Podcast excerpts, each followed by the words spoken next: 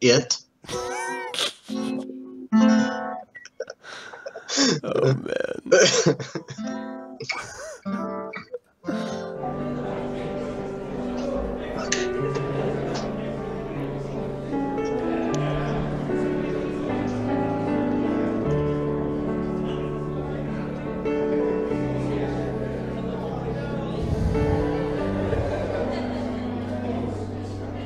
Not in a shy way.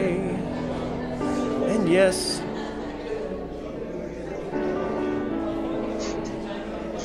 I did it my way. Your way. How's it going, man? How are you? I'm just lovely. So lovely. It's been a while.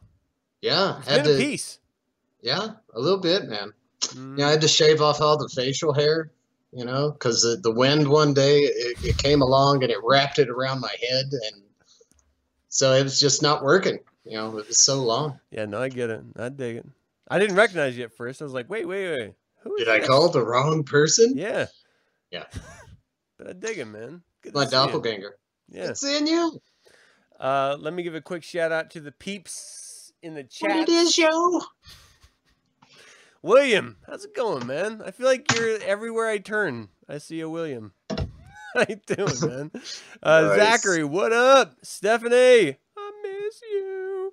Uh, dog's my co-pilot. How you doing, hun?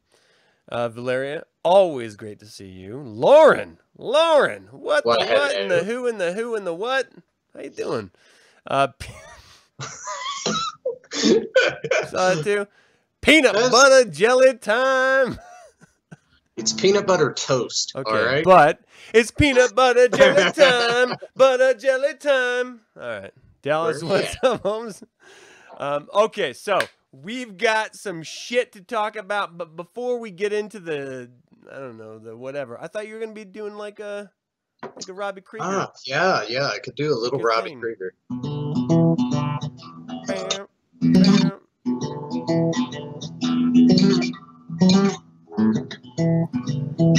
I'm a two times baby. Mm-hmm. Yeah, I dig it, man. That's so good. All right, so he's an actual musician. I clearly am not. Only on Fridays. Only on Fridays when he's had a, a couple too many at Michelob. All right, so uh, this is on the rocks, my friend. What are you Yes, drinking? is. Well, for tonight's pairing of uh, alcohol and debauchery via Jim Morrison, find my camera angle. There it is. Right, right, right. I have a 2019 Michelob. It's very tasty. 2019. That's a good year. It's a very good year for these. Only 95 calories. And uh, to top it off, you know, this is this is the, the hard stuff. Then the chaser of the vodka sunrise Whoa. because I don't really do tequila, but The vodka sunrise is the chaser, Mhm. not the mix. The the vodka sunrise is the Yeah. chaser. E- exactly, The exactly. Michelob. Okay. The vodka is, is the chaser. Yeah, you gotta you gotta go with the weak stuff second to wash it down. right. I feel like we're a couple weeks away from leaving Las Vegas at this point. Yeah, Nicolas Cage. yeah. Right. yeah, yeah. We could do that. Uh, I am sipping on um, uh, an old staple of Mm. mine, the Old Vine Zinfandel, because I am a fucking wino, and I love it so much. Uh, I have actually abstained all week, um, challenging as it was. Yeah. Yesterday uh, night, I was sitting down on the couch with my beautiful wife watching some shit, and I was like, you know what? I'm on fucking like, cause I'm on vacation right now. I'm on vacation. I'm gonna go get a fucking drink, and she said, no, you're not. You told Ooh. me not to let you drink until Friday, and That's it's right. Thursday, so you're not going to get shit. And I was like, Okay. damn it, damn it, you win. damn rules. so uh, yeah, I. Nice. But I've been I've been hankering. I've had a hankering Oh, yeah. and I finally got it. And as you can tell, it's it's soaked, and I smacked myself. Like it's it's working. It's it's working. doesn't work anymore. Um, all right, so there's a couple things I want to talk about before we get into the main topic at hand. Yes. First and foremost, I would. So I went to get a cut. I got a got a little fade here. I don't know if you. Oh, yeah?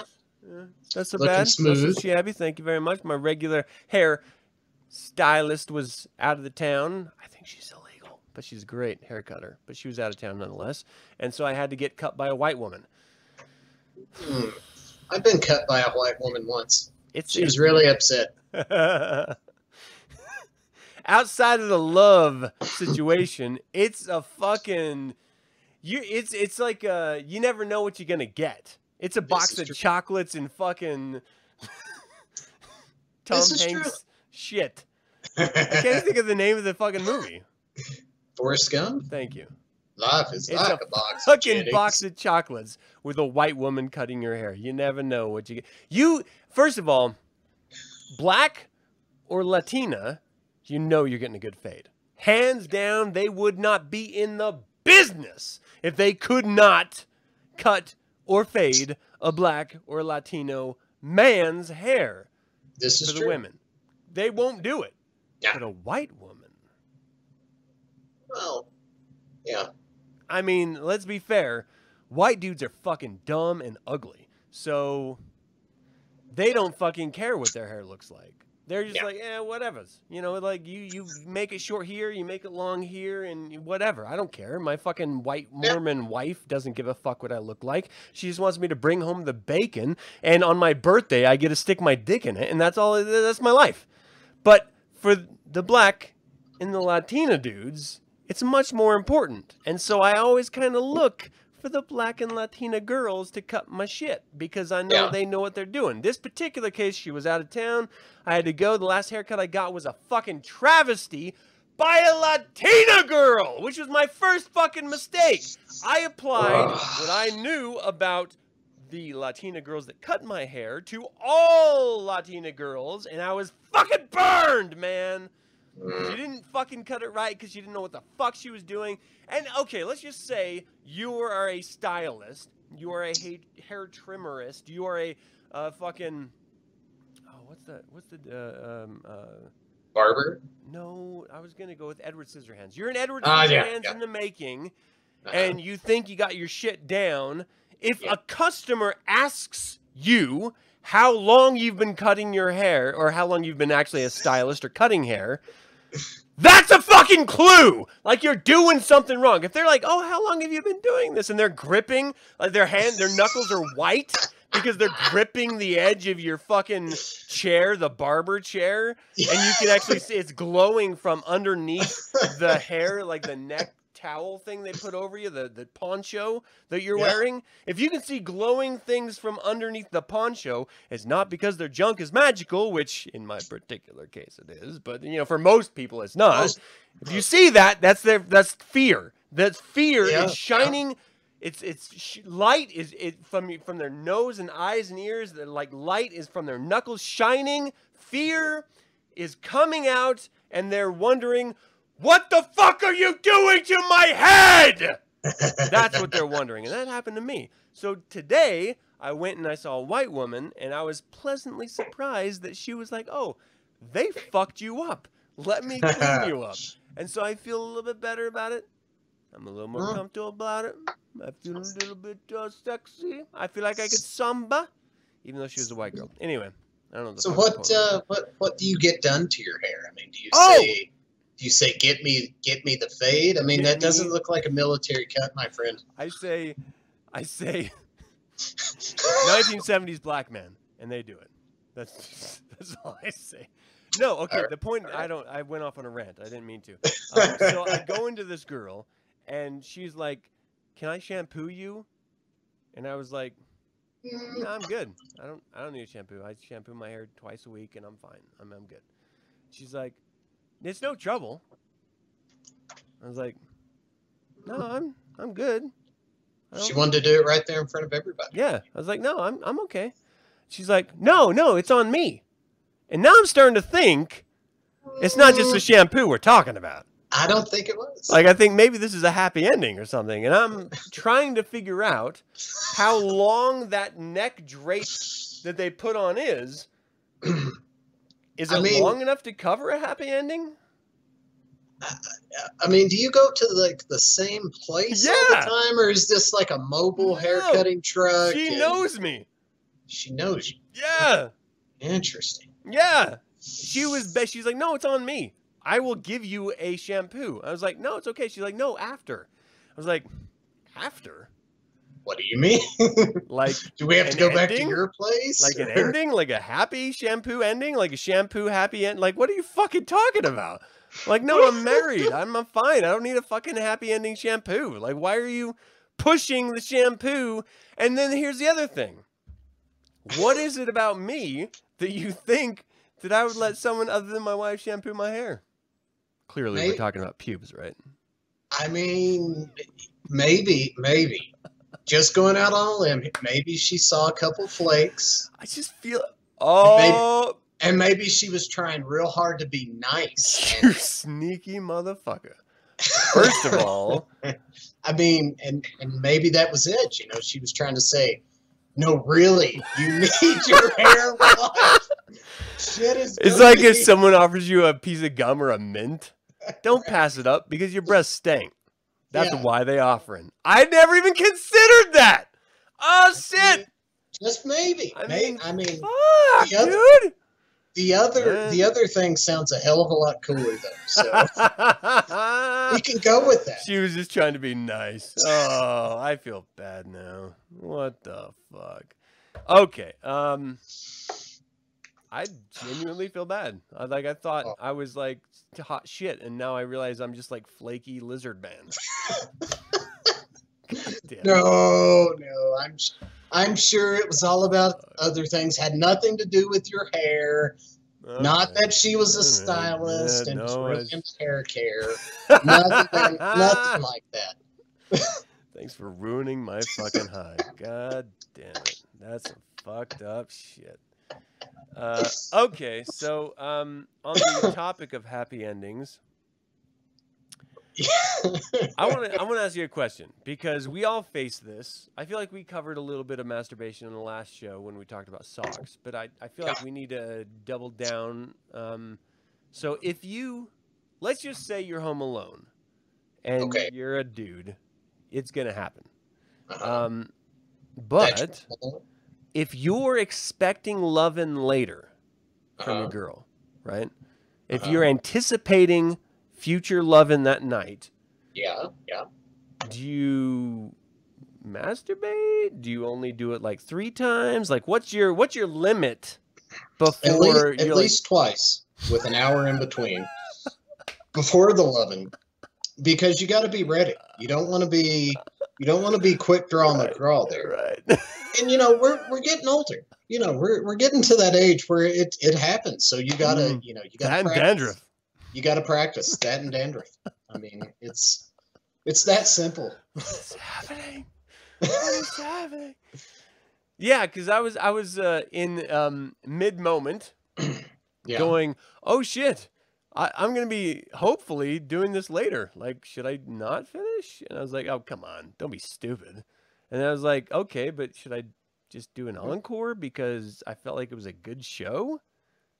Like you have to do an Well- encore. I feel like. Yeah, yeah. I mean, y- you got to have a standing ovation at the. I mean, First of all, this is a musician saying it, so he knows. people. yeah, yeah. You you gotta, you know, in in the kind of people that we are, that is, you you you enjoy the pleasures of the flesh, and there's no reason to deny yourself just because the off chance you're getting some Right. some physical touching later. Right. But that's yeah. the thing. You want to be ready. You got to be ready for, you know, you got to be impressive. You, Mhm. you know, and you know, may I, I, I don't know. I, I've always been of the mind, uh, more is better, Yeah. not less. Better. Yeah. Yeah, you want them to actually projectile off of you from the force of the sperm leaving your body Yeah. like Yeah. like a fire hydrant of cum. Well, I mean, that's okay as long as as long as it's longer than two minutes. Then yes, you're you're good. Longer than 2 minutes. Oh, you mean the entire act, not The entire projectile. yeah the Okay. entire. I thought you were like that. bananas or something, and I was like, I can't. Yeah, yeah. So much potassium, I can't take that much in. Um, okay. Well, I was just curious. It's all about shakes. It's all about shakes. Shakes. Okay. Uh, you want to talk some doors? Should we, should we move off of this topic? I, I I mean, if you want to, I'm enjoying it. I feel like we have to. It's illegal in some states of what we've been speaking I, about. I think the YouTube standard is, yeah, you The YouTubes can't The handle this much spunk talk. Uh, it's crazy. uh, yes, Okay, well, this is stretched out, but it'll fix itself. yeah. So we're talking about doors. When were you first introduced to the doors? That would have been, It's not fixing itself. Why isn't it fixing itself? Why does it look like this? I don't know. What did you do, Ray? If someone asks you if you're a god, you say yes. Why does it look like this? It's not supposed to look like this. yeah, yeah, it's really stretchy. Why is it all stretched? It's not supposed to be Whoa. stretched. Okay, it's fixed. All right, There it goes. There There it goes. right, we're You just had to yell at it. Sorry. That's Stupid doors pictures! Yourself! Uh, I feel like Bernie Sanders. The top 99% of doors pictures will be stretched, and we need to fix this. this can't be. I don't know why you think it would work. It's not gonna work. All right. The rich can't handle the top 99% of Doge photos. We will get the 99% out there. It's like offensively Jewish at this point. like, the Holocaust was not a total travesty. Did you meet the Goldsteins? I'm not, I'm not saying they deserved it. Ooh. I'm just saying they were obnoxious. I mean, yeah. You know? Uh, wow. so fucked up. Okay, let's move on. on Okay, the that note, on that note, yes, I, I, I first heard them. I, I, I think uh, early in high school. Mm, I, I was uh, growing up. I wasn't allowed to listen to any kind of rock music whatsoever. Yeah. So uh, you know, it was all uh, country and and bluegrass and gospel. And don't get me wrong, I, I appreciate what I heard, but uh, when I heard them in high school, I was like. Uh, the first song I think I, that really caught my attention was "Not to Touch the Earth," That's a good one. and I was just like, "Holy shit!" Yeah. who is this? And and so I it was a cassette my friend had in their car, and so I I, I took the cassette. I was like, this is mine now. I need this. Clearly, someone didn't learn how to share. Gave it back after some. this is mine. but uh, but yeah, after you know when when the parents weren't home, I would throw that in the cassette player and uh, listen. You know, it's like one of the early greatest hits cassettes they had out, and Mm, it just blew me away you know like uh, something about their sound was so different and just uh, just the lyrics were were amazing yeah.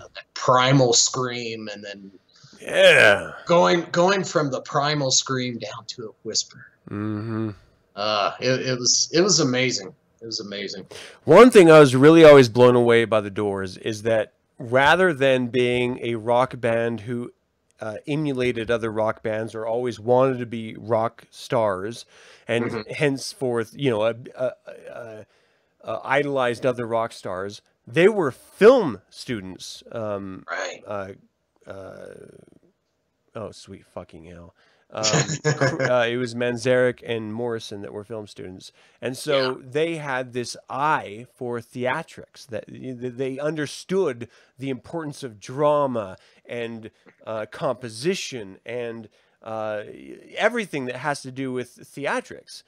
And so they took that approach to their music, which was vastly different than anyone had done as of yet. And I think that's why they've persisted for so long and they've been Mhm. so um, popular and successful, damned the generation, because they speak to the core of the drama in the human experience, uh, which no which doubt is so incredibly important uh, and why I love literature and why I love film and why I love music and everything is be- it, it, it's it's the connection of the human condition to our environment, to our atmosphere, to our emotions, and that's Yeah. something that the Doors really tapped into before I mean, arguably before anyone else to their time. Yeah. I don't think they would persist this long after the the passing of uh, Morrison and the band, as it were, if it weren't for their longevity, if they're speaking to something that was essential to humanity. Um, and because we, eh, you know, and you can argue, other bands have not been able to do that, and they've tried. So, what is it about this particular band that put magic out there? And I think that is really at the essence. So, um, my first experience with the Doors, I got to be honest. I don't. I don't. I, oh no, I do remember. Uh, my sister was uh, a little bit older. She had her first kid. She was living in an apartment, and we were pretty close as brother and sister. And so she asked me to come over to her apartment, and uh, she rented The Doors, the film, and we watched it together. And this was my first exposure, hundred percent, like no exposure until now.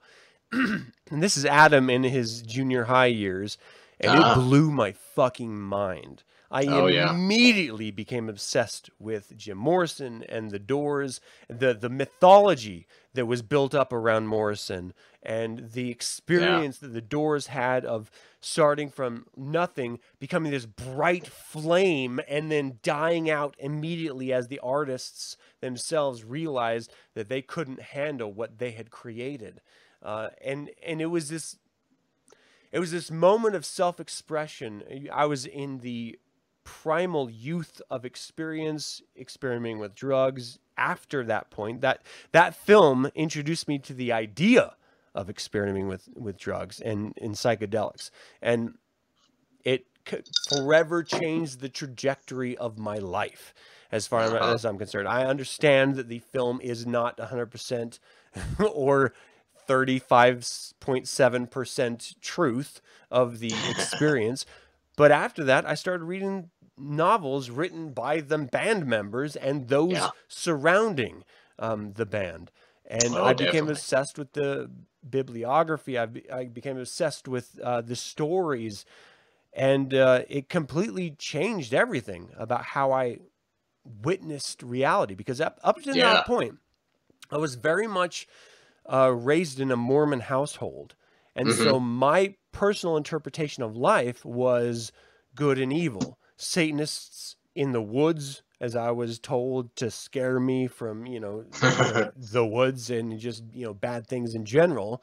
But also that i- if you were a good person, you stayed away from these things. And then I witnessed this show that said that the good things had less meaning than your interpretation of them and the experience you derived from them and it completely opened avenues to me like there Oh, there's yeah. not just one path that you can choose like you can actually decide your own path in life and that's a thing and you can Right. be wrong and find your own trajectory it was amazing and Ah, so this yeah. that that film as much as people like shit on it I can't help but truly genuinely love it, not just because of Val Kilmer and Meg Ryan, but and, and all the other fucking people in it, but because it opened me up, you know, Yeah. completely. And I loved it to death.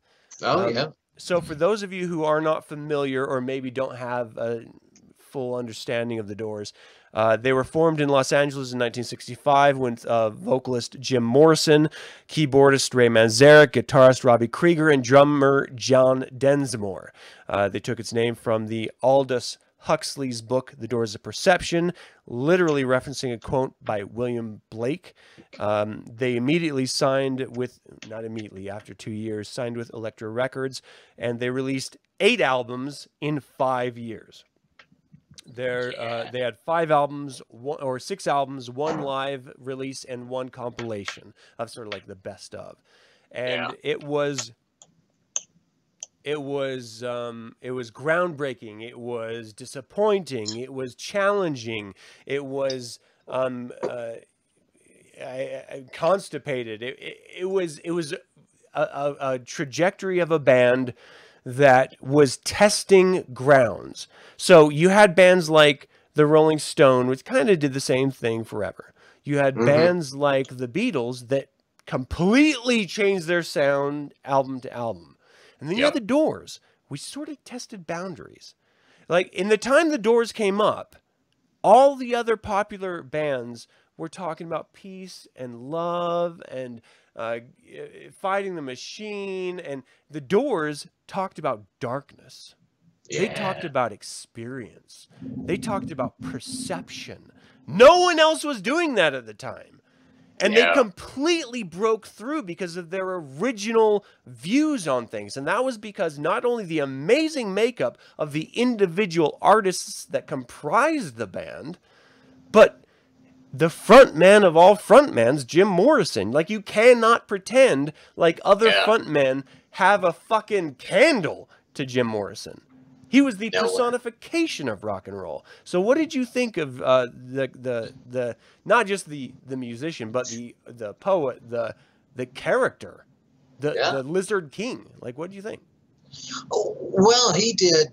Uh, it seemed uh, like what a lot of musicians do and hold. They, he created a persona, you know, just a stage persona, and uh, probably unintentionally from from things I've read. You know, the the LSD experience and all the psychedelics in the early days of the band, and you know, going on stage just tripping balls most of the time, created this wild man who was just, you know, totally uh, shocking in everything that he did. You know, you see the Beatles in their clean cut suit, and here comes the guy with long hair and the tight ass leather pants that you can see his dick hanging out, and Yeah. you know, yeah, I mean, just truly a sex symbol, uh, of, but of a man, at, which at the time wasn't wasn't a common thing, and you know, he they used that, you know, for the first what two years of the band, and uh, when they really took off, and then he just him realizing he couldn't do it anymore, that that really wasn't him. You know, he, he enjoyed beer, he enjoyed food, and just being a normal person. You know, I, I've read and seen pictures of where he would be walking down Sunset Boulevard, you know, from bar to bar, and have this throng of women just following him. You know, and he like he just he was so embarrassed or shy about the whole thing, and it's just just quite amazing because of how intelligent he was. He wasn't the crazy drunk guy. You know, he really had something to say.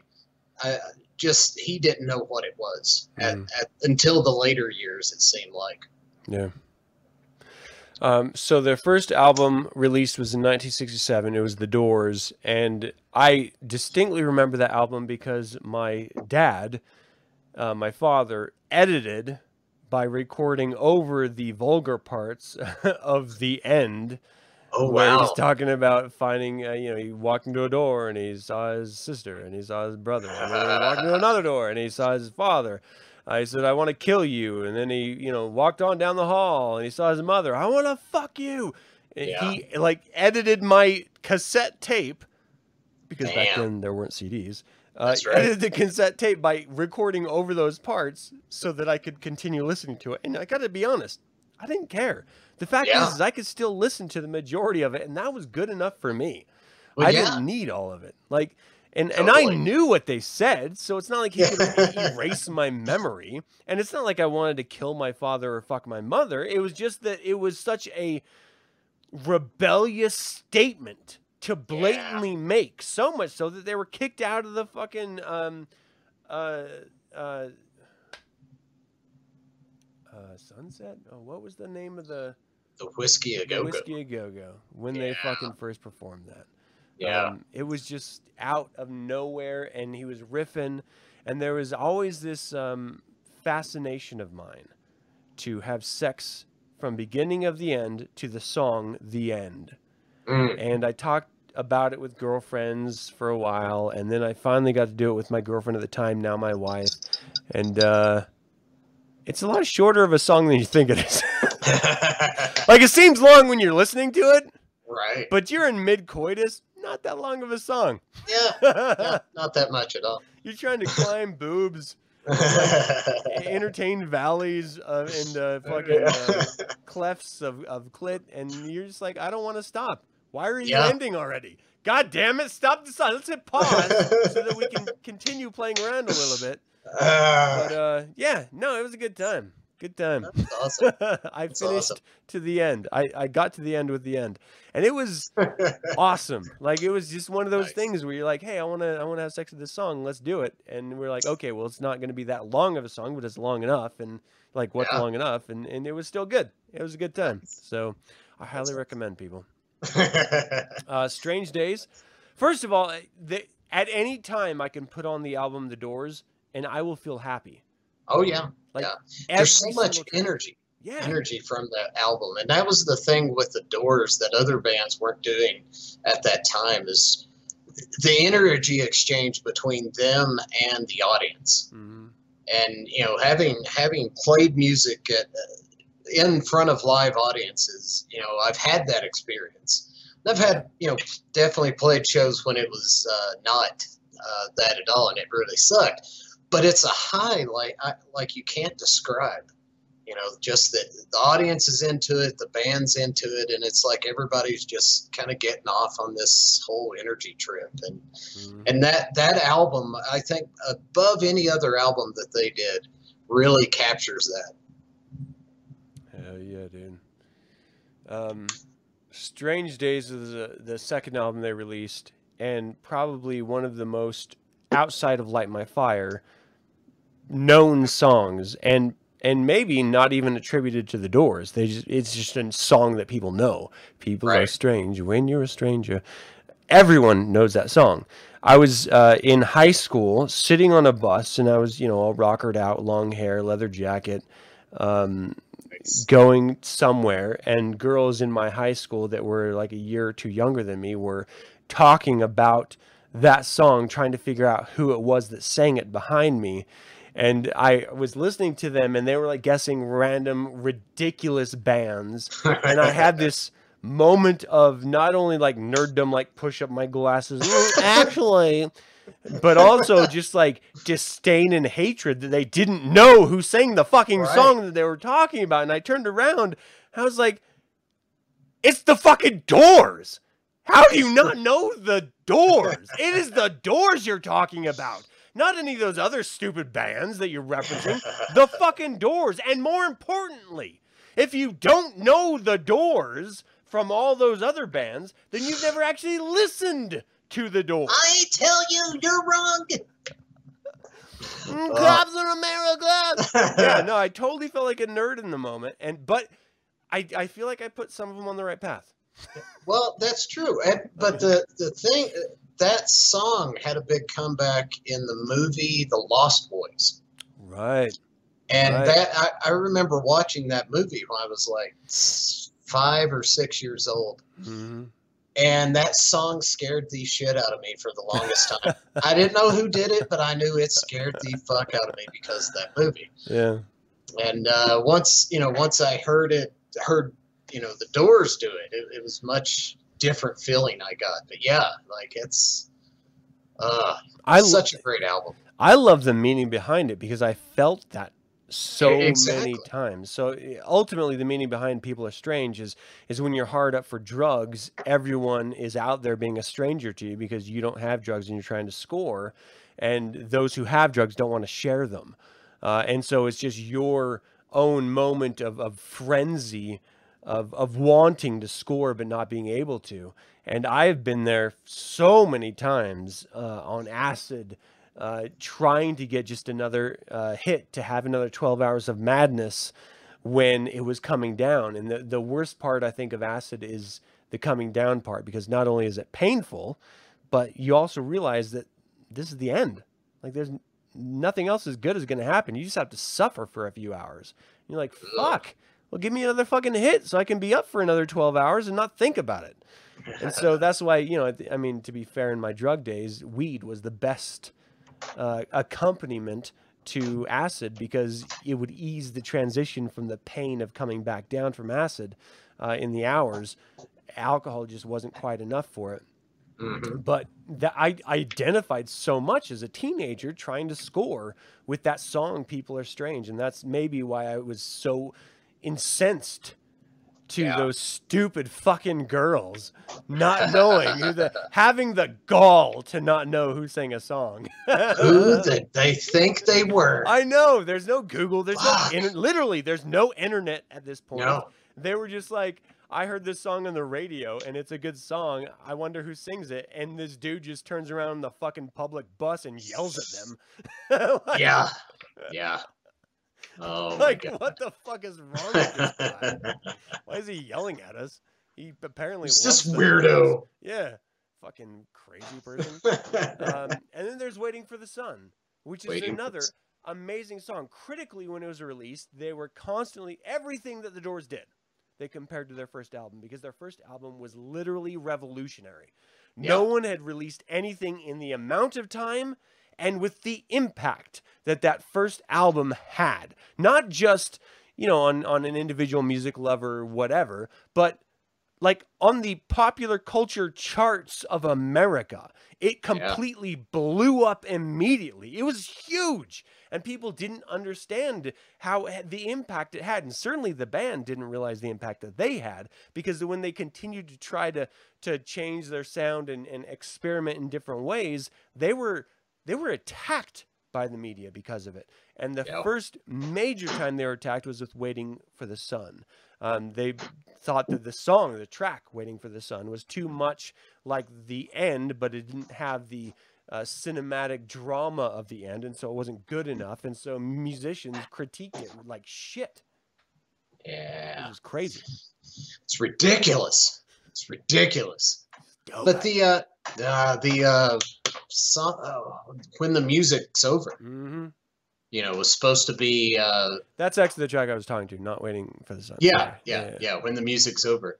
That that one definitely, you know, they were trying to recapture the the the success they'd had with the end and Mhm. uh, I mean it, it it's such a good song by itself, but you know, uh, during the times and you know, it, just doesn't stand up to what the end was able to do, what it was able to catch. Yeah. Still, you know, that that is a great fucking album. But this is the thing: is I, I think what what we as human beings traditionally like to do, and again, this is very overarching type stuff, is compare an individual's work to their past work or to what we believe they are capable of, rather than taking the piece for what it is. And I think ultimately, you know, we see this a lot in films, um, primarily, but we also see this in music and artwork. And I think ultimately it's it's to our as the consumer of arts detriment because we aren't giving it the opportunity to be what it is. Rather, we're trying to compare it to something else. And what I with and I think it's the doors that allowed me to do this for the first time. What I try to do is take every individual rather than just farting through my lips, which I just did. Um, rather than I was like fart. Uh, rather than take an album, for example, and compare it to another, just take every individual track in its Mm. own sake and enjoy it for what it is and see it as the collection that was compiled for whatever reason it was and just accept it for what it is. And in that context, I was able to uh, fully appreciate, I believe, literally every single track that the Doors ever put out uh, Yeah. as a fully formed four member unit. There, there are albums that I don't even consider part of the Doors, and we'll get to those in a second. But um, like that's why I loved um, whether it was uh, Waiting for the Sun, Morrison Hotel, the Soft Fucking Parade. I love the Soft Yeah. Fucking Parade. But again, it's because I take them for what they are and I don't compare them to the catalog that they've created thus far. And I think Right.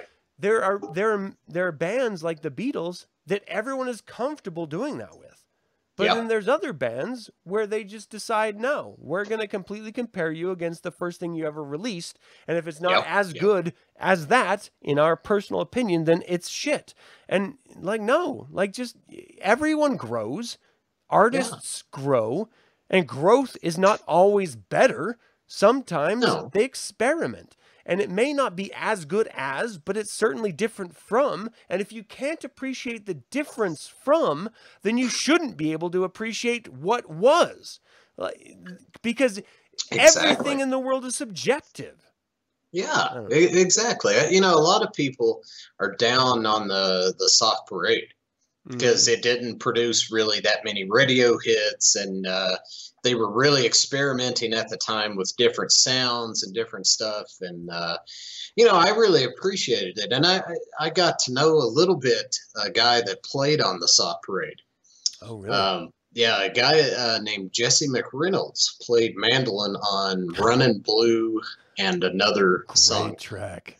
Yeah, and they they flew. You know, he's told me how they, they you know, the record company contacted him because he was, you know, uh, in a bluegrass band playing on the Grand Ole Opry at the time in uh, the '60s, and so they contacted him and flew him out to L.A. And uh, he, you know, he said the band were, were very nice. You know, all Mhm. were gentlemen, very intelligent, knew music inside and out, and were really, you know, appreciative of what he did. And uh, you know, it, just really cool to hear. You know, just uh, but he's the the track. You know, he said he was there maybe a day and did his part, and uh, Wow. yeah, so it wasn't very long, but uh, got that done and was out. That's something that when, when people typically think about the Doors, they think about Jim Morrison. But again, I want to reiterate, they're forgetting the fact that the other three individuals in the band were consummate musicians. Like they Oh, yeah. had idols. They they had their own individual ideas. Um, uh, Manzarek, he was a, bo- like a bossa nova keyboardist. He loved jazz. Uh, he loved to experiment. He loved to go all over the board. If it wasn't for his fucking keyboards, the doors never would have fucking worked. Um, Oh, yeah. Manzarek, um, I don't know why I said his name twice. Uh, Robbie Krieger, he was the first person to put down slide guitar on fucking tape. Like Yeah. that was an old black man blues tradition. He was the first white man to ever put that on tape. And he was the first one attributed to the fucking bottleneck guitar because of it. Yeah. yep. Um, uh, he he was obsessed with blues guitar and jazz guitar, and again, even his work after the Doors ended, you can see that he's obsessed with the craft, not just wanting to be a rock star. And I, I would argue he never even tried to be a rock star in the first fucking place. Uh, John Densmore, which gets a lots of shit because of the film, but is Yeah. actually an amazing drummer. He Oh, was yeah. a crazy jazz fanatic that if it weren't for his beats and his ability, and I have to say, most bands, the drummer is the soul. He keeps the timing of every bit and piece of the song. He was playing second to fucking Morrison on mic. And that's oh, something yeah. that does not happen. You have to be an amazing musician to be able to take cues from your fucking vocalist, drug addict singer to fucking not only just keep time, but know when to pick it up with your fucking shit and keep the song progressing forward. I mean, this entire band was magic in a bottle, and anyone Oh, yeah. who dismisses it isn't fully recognizing the true musicianship that came into it. And again, I'm not saying that that, that Morrison was a musician, uh, um, uh, well, a, a, a talented musician at start because Mhm. he was a- a failed filmmaker. He was a poet. He was a writer. He was a, a sort of a visual artist. But he became an amazing fucking musician. Yeah. Like, well, he truly. he fit. You know, I mean, individually, I, you know, Robbie was was a great guitar, but he was weird. You know, he didn't use a pick when he played. He used he, he was a, yeah. yeah, he used a he was a flamenco style guitar player before. You know, every, I think it before joining the band, it was like a month or two was the first time he'd ever picked up an electric guitar Mhm. and uh, John, you know, was a, a jazz drummer, and uh, and so you know Ray was a, a jazz organist. And individually, they were great in their own right, but there were definitely people who were better individually. Mhm. But their thing was is the four of them they moved as one. You know, they played really well together, and even Morrison, though he didn't have an instrument, his voice was his instrument. The way he could distort his voice and the grunts and the primal screams and uh, it, it, it just fit. And I, Yeah.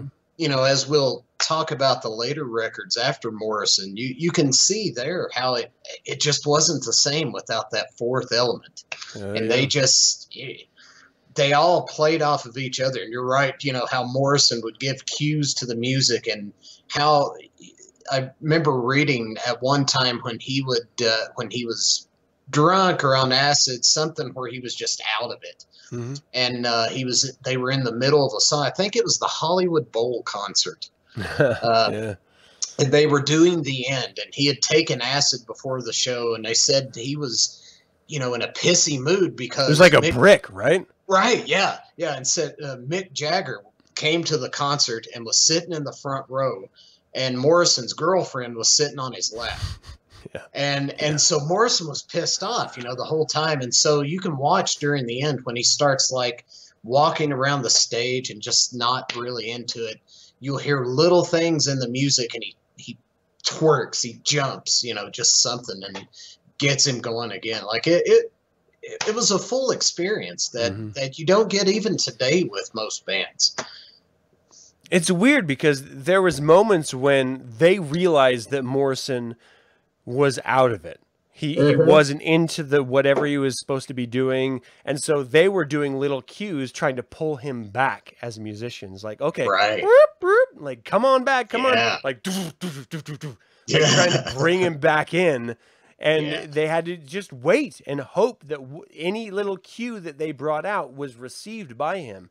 And more often than not, it was. And it was because he understood that I, I'm I'm experiencing this. I am I'm sort of in this place, but I'm also like out here with all of you, and I need to put Yeah. on performance and make you feel good. And it became it started as this experience of him being too shy to even face the crowd to him lauding the crowd, to him being resentful of the crowd, and actually actively trying to cause riots because of his disdain and misanthropy for people.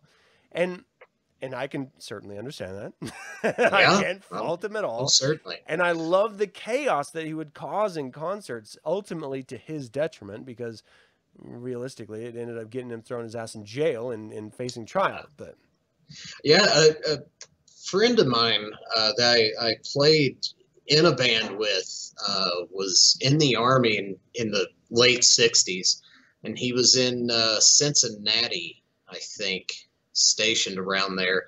And he got to see, you know, Jimi Hendrix in uh, 69. He got to see the Doors in 1969 in Cincinnati. And he said, out of everybody he saw, the Doors were the craziest thing he'd ever seen.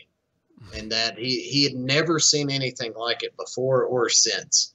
And that uh, uh, that concert actually ended in a riot. And uh, said it was just, you know, the most intense thing from the time they walked on stage. Like the tension in the room was just building and building and building until finally there were you know people rushing the stage and the cops throwing them off and you know all the kids started rioting when that happened and Mhm. I, you know just he could play a crowd you know i mean the man bringing it kind of back to to everything we know of lesser magic he, that that motherfucker knew how to use it oh you know, yeah.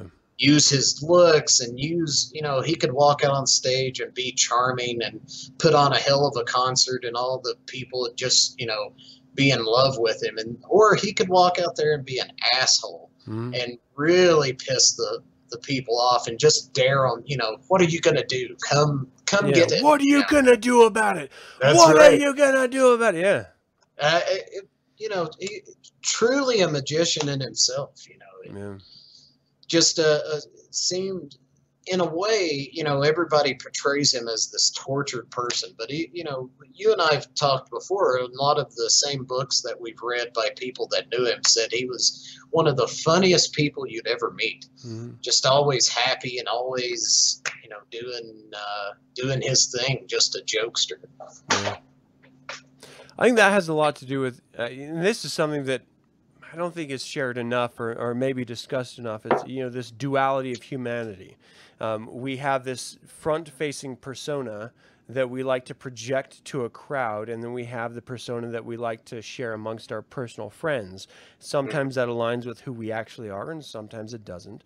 I think in the case when we hear all these secondhand stories about Morrison from those who shared life with him and shared experience with him, um, he was a very much a tortured individual, but he was happy uh, in that torture. He shared thoughts and experience, and and like all of us, we have these terrible experiences in life, but we do our best to work through them, and through our craft, whatever that craft may be, we try to um, extract not only a little piece of ourselves, but also fuck with those on the other end of it. And Yeah. I think he was a true master of that idea. Um, and whether he was conscious of it at all times or whether he was under the influence and had no idea about it, I think is less than relevant because it doesn't matter. That's still who he was. Yeah. And uh, I, I feel like with with with any artist, regardless of the medium, you have to take them uh, at their craft.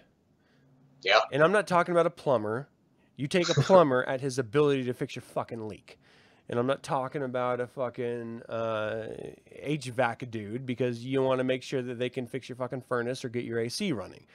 I'm talking about an artist who is complex, who does not run at the normal mode. They're fucking erratic and emotional and abstract and crazy and fucking fanatical and sometimes more normal than normal demands.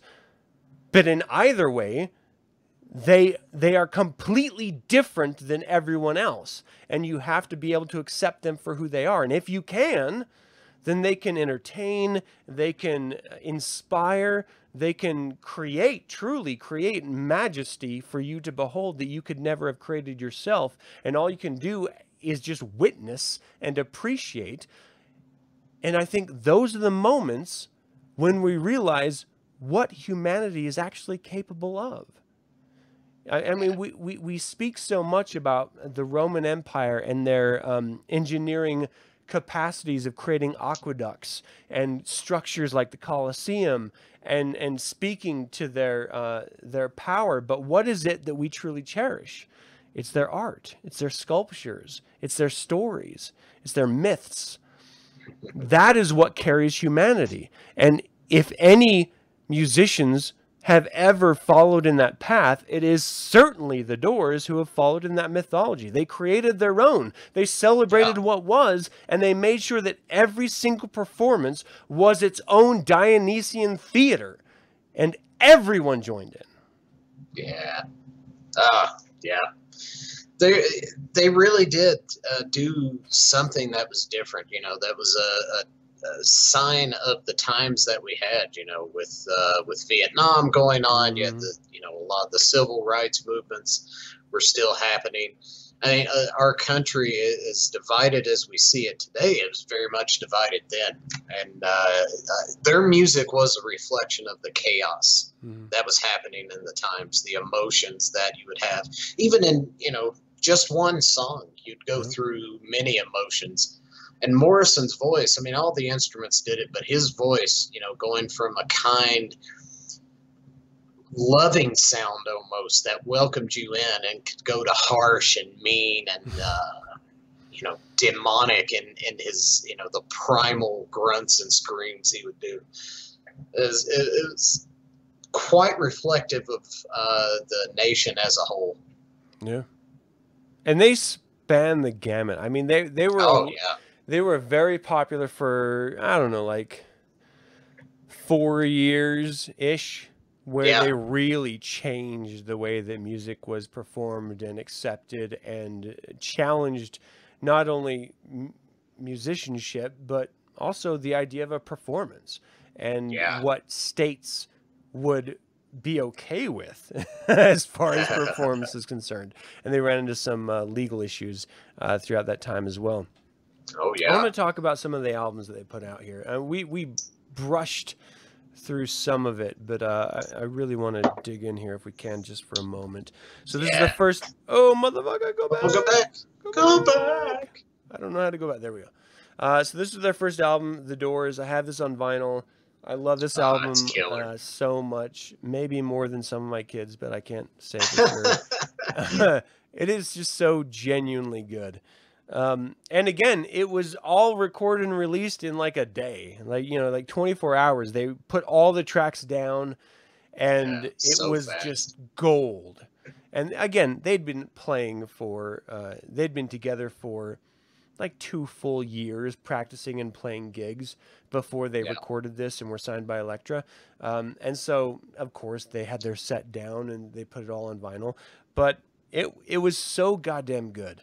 And then Oh, you had yeah. Strange Days again. We already spoke about this, but some very weird, some very great fucking tracks came out of this. oh yeah. Uh, we had Waiting for the Sun again, challenged the notion of what the Doors could actually produce as a band who blew people away with the Doors album, Mhm. and then Strange Days, which you don't really have a follow up album that's as good as the first.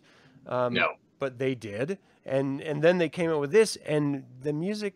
Um, what are they called? Uh, music journalists. Uh, what are they called? The people who judge, like, like, write about music. Music critics. Critics. Thank you very much. Yeah. Uh, the critics shit all over this fucking. Oh record. yeah. But there, this was the one that had uh, the unknown soldier on it. I think. Also, I, believe. so, um, it did. And the it- Unknown Soldier was great. It has Spanish Caravan. Oh yeah, that was that was fucking awesome. amazing. Yeah, but the the unknown soldier. Uh, at that time, no one had put out a, a released like a single and put out a video with the single. And the Doors did that with the Unknown Soldier. They filmed their own music video, and uh, man, the video's fucking good. You know, I mean, it's well, they just- were film students, so well, yeah, yeah. I mean, it, if it wasn't good, then you'd know why they were no longer film students. yeah, yeah. No, it was Yeah. good. I, I want to I want to shine a little bit of light for those of you out there who may not fully appreciate. So the original Doors album had Break On Through. It had fucking Soul Kitchen. It had Alabama song, Light My Fire, Backdoor Man, which is just amazing. Uh, Take as End of the Night. God damn it, that's a good song. Uh, Strange Days. Strange Days. Uh, You're Lost Little Girl, which is great. Uh, Yeah. Love Me Two Times, which is wildly popular. Moonlight Drive. If I can tell you how many times that song got me laid. Holy shit. People are strange great. Uh, My Eyes Have Seen You. yeah. Okay, uh, first of all, eh, people shit on when the music's over, but I Can't See Your Face in My Mind is truly wonderful. Great track. Uh, Waiting for the Sun, Hello, I Love You, which was huge. It was a number one for like five weeks or some shit, or 15 weeks or some shit. Love Street, which is great. Um, God damn it. This, this album had so many wonderful songs. Summer's Almost Gone, Yeah. Wintertime Love. They Mm. tried like fucking waltz music in Yeah. a Doors album, and it worked. Ah, so How could that work? good. but it worked.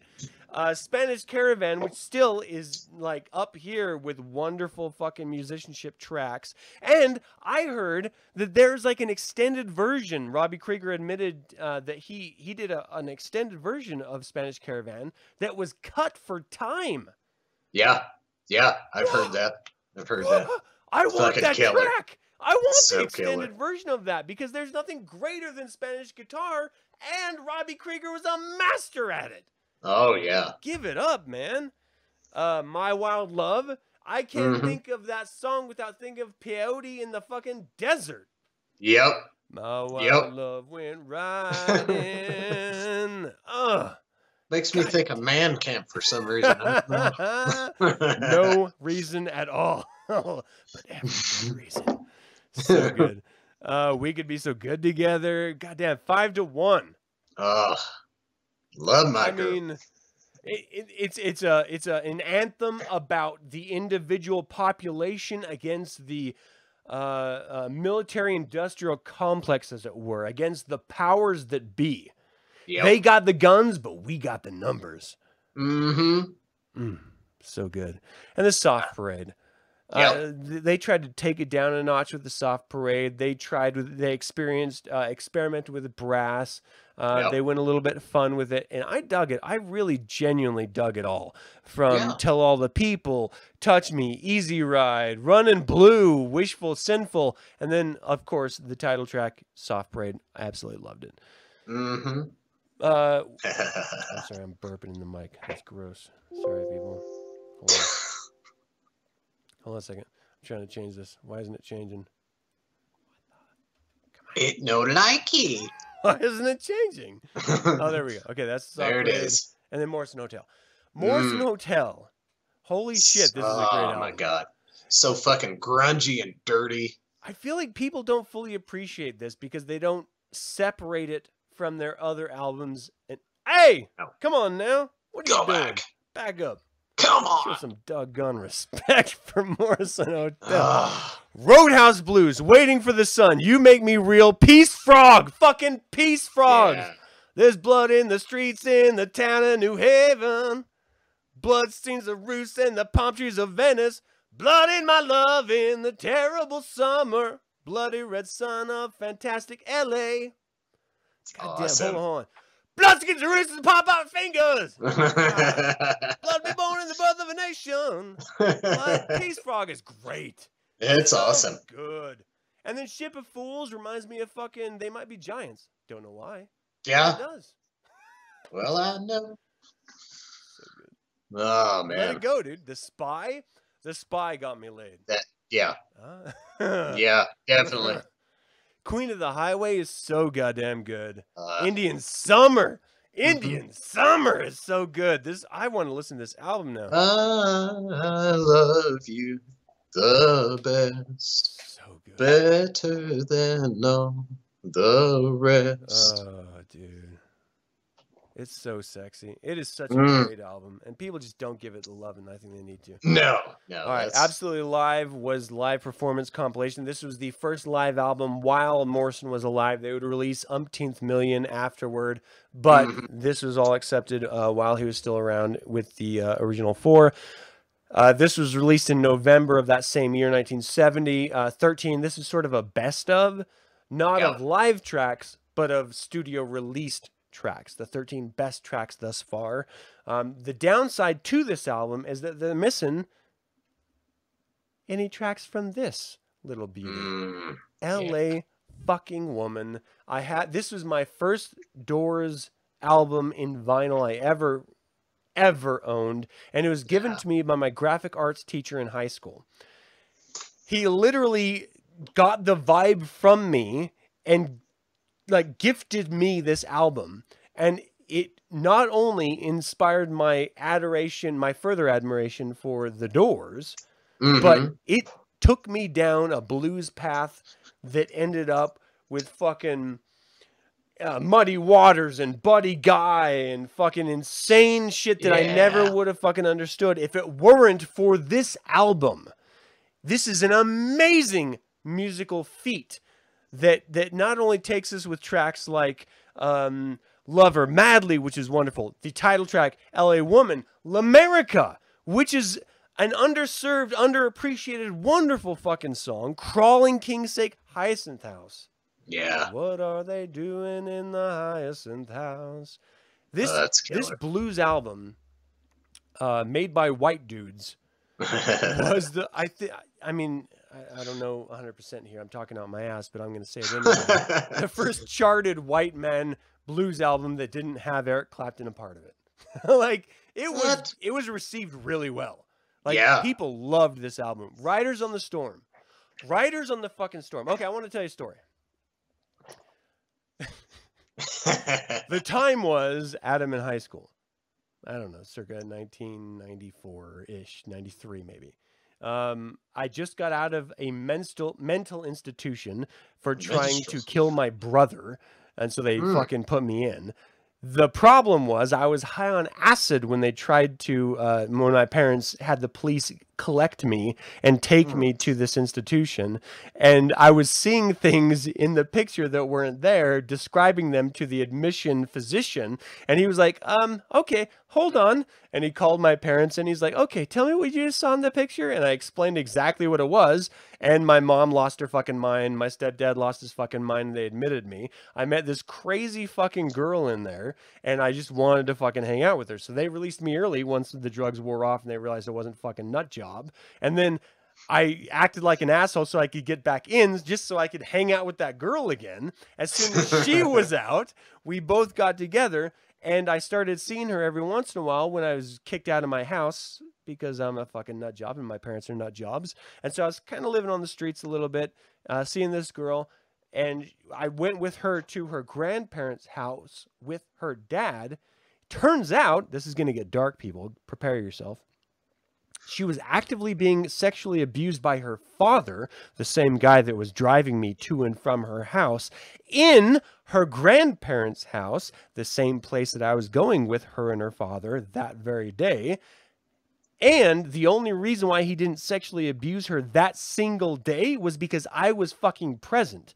But not only did he try to, you know, like fucking hobnob with me saying, hey, I'm a cool little dude, whatever, but he turned me on to this song riders on the storm before i had ever fully like realized its majesty because we were driving back from i think like fucking colville in middle of nowhere utah through the fucking canyons of utah while it was actively raining and they was fucking listening to riders on the storm and now i'm fucking mentally conflicted about this guy who opened me up to riders on the storm but he's also a fucking monster who I wish was fucking murdered in the street. Anyway, that's the song. Damn. That's the story. Rise in the Storm. Great song. Damn, my my story is not nearly as cool as yours. okay, I want to hear your story now. What is it? well, well, when uh, the year I, I had met Stephanie, uh, my lovely wife, I uh, was playing in a band. Uh, we, the fiddle player was kind of a he, he was very Morrison esque, you know, kind of a a Towns Van Zant kind of character, you know, just uh, kind of nuts, kind of crazy. He was into every kind of drug known to man, but hit it well, you know, whatever. Um, he he tells me one day, "Hey, we're gonna go uh, go see my buddy Jerry," and uh, whatever, you know, passing through his town, and uh, you know, the, okay, you know, Jerry. Turns out that the the guy Jerry we go and meet, his name was Jerry Chef. He uh, played bass in Elvis's band, oh shit! and he played bass on this record. Oh shit! Yeah.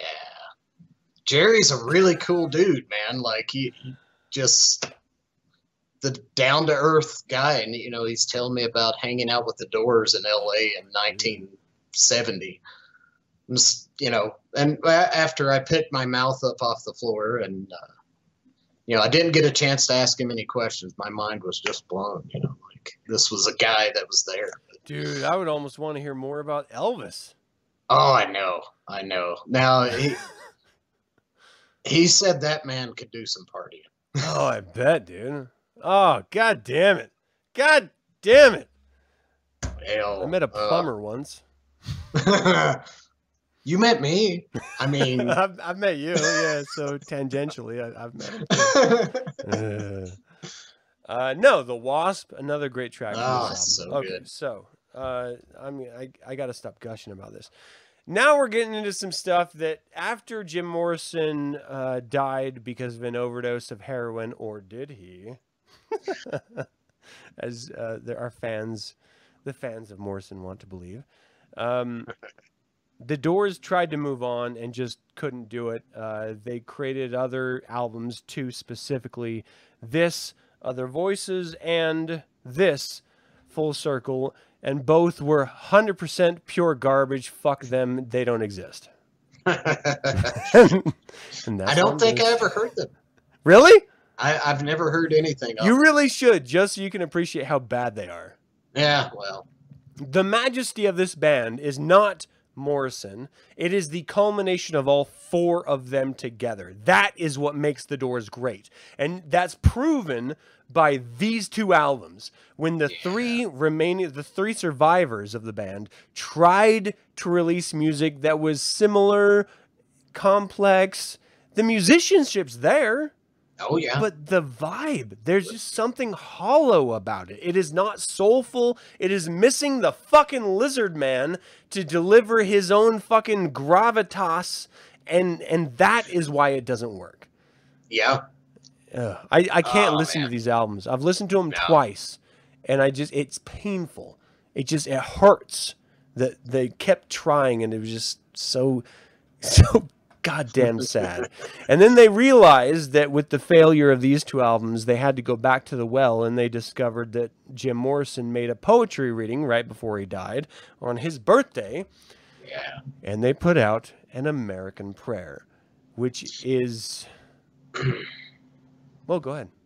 No, no. It, it, I, I, I really, I, I liked his poetry quite a bit. I mean, I, you know, have a couple of his poetry books, and uh, I'm always on the lookout for first editions, which are super fucking hard to find. Mm. But I felt like this record was, you know, kind of a, a goodbye from the band to to Morrison. Yeah. It's about the only the only way they were able to say goodbye, and, and except for when he calls them, you know, still because he's living in Africa. Uh, it's great. This album Yeah. is so good. So this is spoken word poetry. Uh, Jim Morrison released two poetry collections before he recorded this uh, spoken word piece. Uh, on his birthday, before he died, he released this in studio. And then years after his death, I think like two years after his death, uh, the band came together and performed a score for the poetry that he performed and released it as this. This is a track that, if you're like me, who is a sucker for humanity, uh, you will cry listening to this.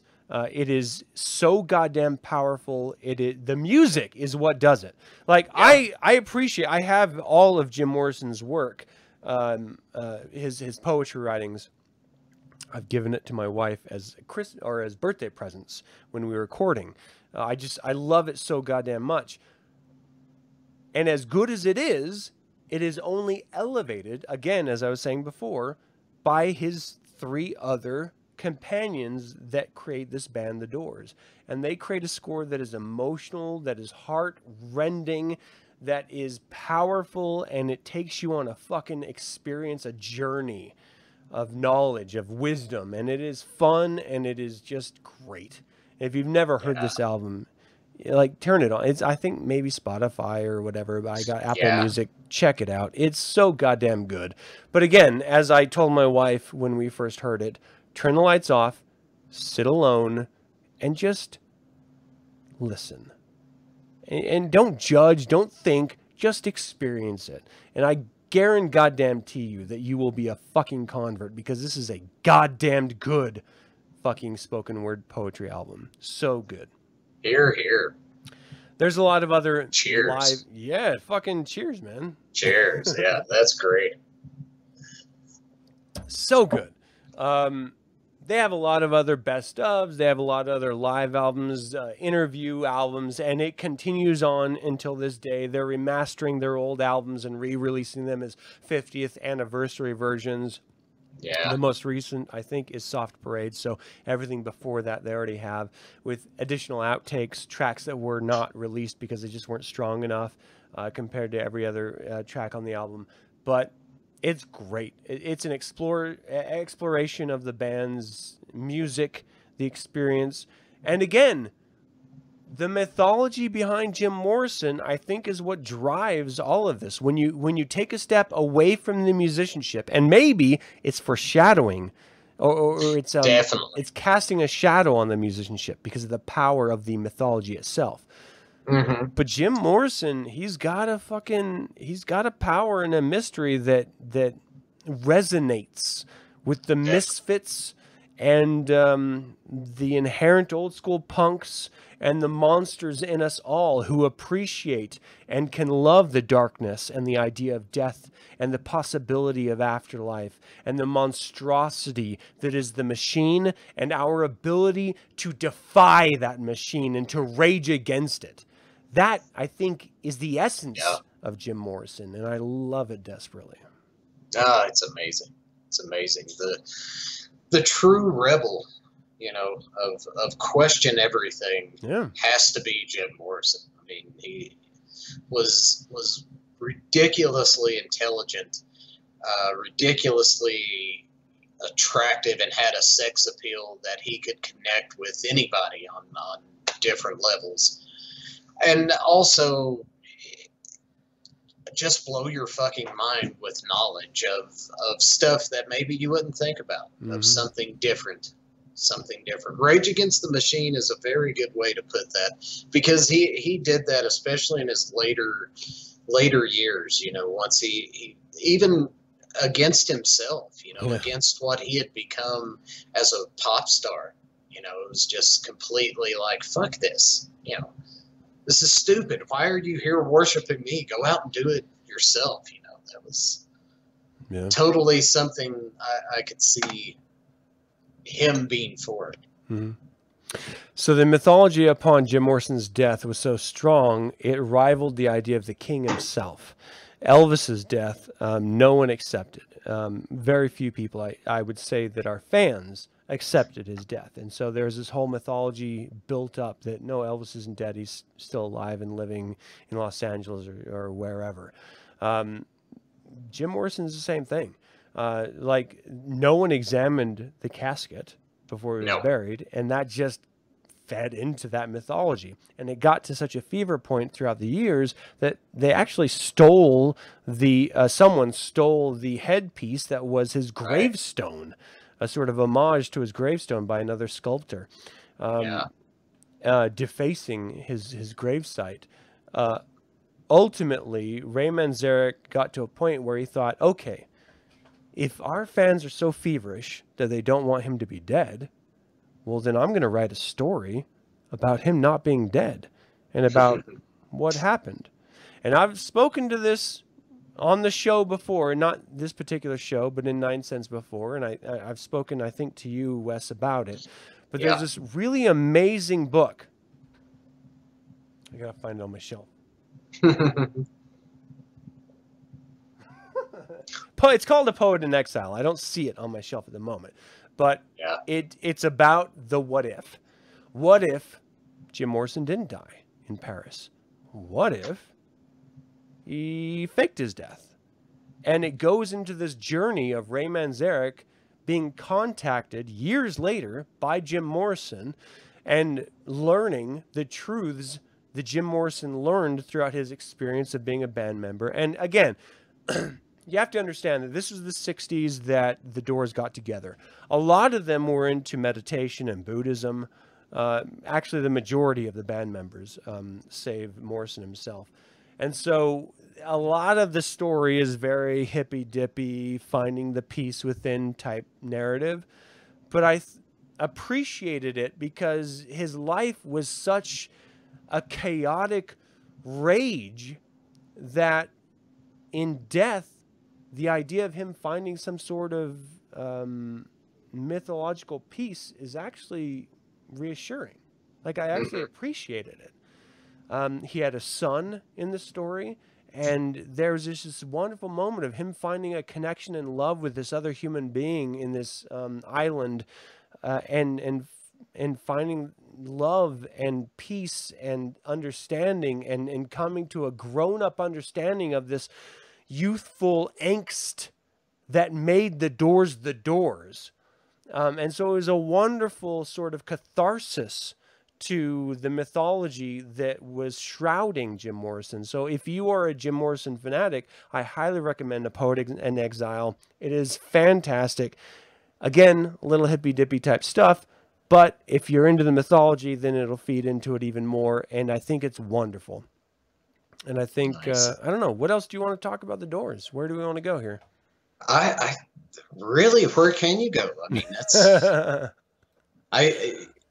I, I really, you know, the, with all the uh, the conspiracy theories and stuff, I feel like the uh, the most logical explanation I've ever heard uh, of his death, you know, was a, a heroin overdose. Yeah.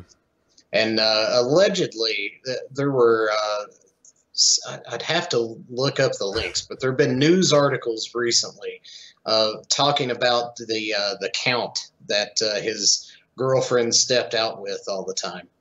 And uh, this person was very intertwined with the music scene and uh, allegedly was a heroin dealer not only for Morrison but also for Janis Joplin, and that it was the same shit. heroin that that killed both of them. Oh, that it was just shit. extremely pure, and that uh, they just you know took too much. And I, I the one I, I find the most likely, even though it's it's very conspiracy theory esque, is that he uh, OD'd in the uh, the rock and roll circus bathroom in Paris.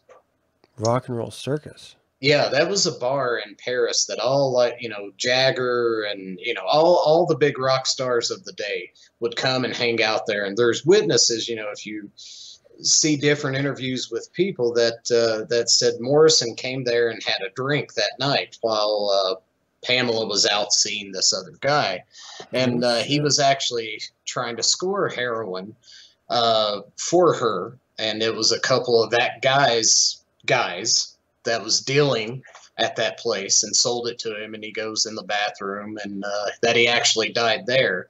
And those guys took him back and put him in the bathtub at the apartment Oh shit.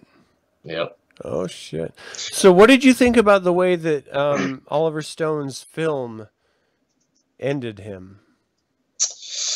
With the whole I- mythology of the Indian and everything. yeah i well as far as a piece of cinema it was very beautiful you know uh, for for a long time I, I, I studied shamanism and, and Native American whatever because my you know I'm sure like Elizabeth Warren's family my family was supposed to be descended from uh, Cherokee uh, Native Americans. That's a weird weird name drop there. Weird yeah. off the cuff. and uh, and so you know I I stu- you know got into that studied it for as, as far as it would take me I guess and uh, I thought for a piece of cinema like it was it was a beautiful way for him to go out you Mhm. know but uh, that that whole film uh, as marvelous as Val Kilmer was as Morrison as that legend and uh, I, I still would have liked to have seen Heather Graham play the part of Pamela